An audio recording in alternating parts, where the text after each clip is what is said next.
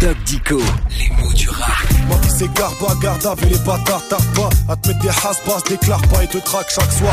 Dis-moi le doc dans tes dico, est-ce qu'on met la hasba Ah, tu veux dire, est-ce qu'on arnaque, on escroque Oui. Eh bien, je vais t'étonner, mais oui, c'est arrivé. Mais non. Ah ben, on s'empare de définition, d'étymologie, de datation d'entrée d'un mot dans une langue, et ça s'appelle du plagiat. Voler le travail d'autrui si on le commercialise dans un autre dictionnaire. D'accord. Et il y a eu des procès, intentés notamment par Larousse et le Robert, qui se faisaient voler leur travail. Bon, bon, bon, d'accord, ok, ok. Mais hasba, il vient d'où ce mot, le doc Bah, citons le petit livre de la Tchatch.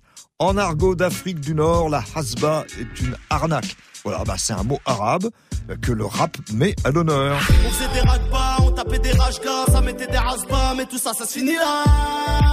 Alors, le doc, hasba, c'est au féminin. On dit une- une hasba ou on met une hasba. Oui, on met une hasba comme on fait une arnaque, qui vient d'ailleurs du mot harnacher, mettre un harnais sur le cheval. En somme, c'est le faire prisonnier. Évidemment, Ouais. il y a aussi le mot familier euh, niqué, hein, Bah alors qui, bah oui, il vient aussi, lui, de l'Afrique du Nord, de l'arabe nak, avec un Ouais. sens sexuel que je n'ai pas besoin d'expliquer. Bon, il lui met une belle hasba. euh, Alors, le doc, tu te lâches, là non, non, rien de sexuel, mais une belle arnaque hein, quand même. Le fred en marche qui nique sa grand-mère, c'est une grande rasbas, nous on le prendra pas.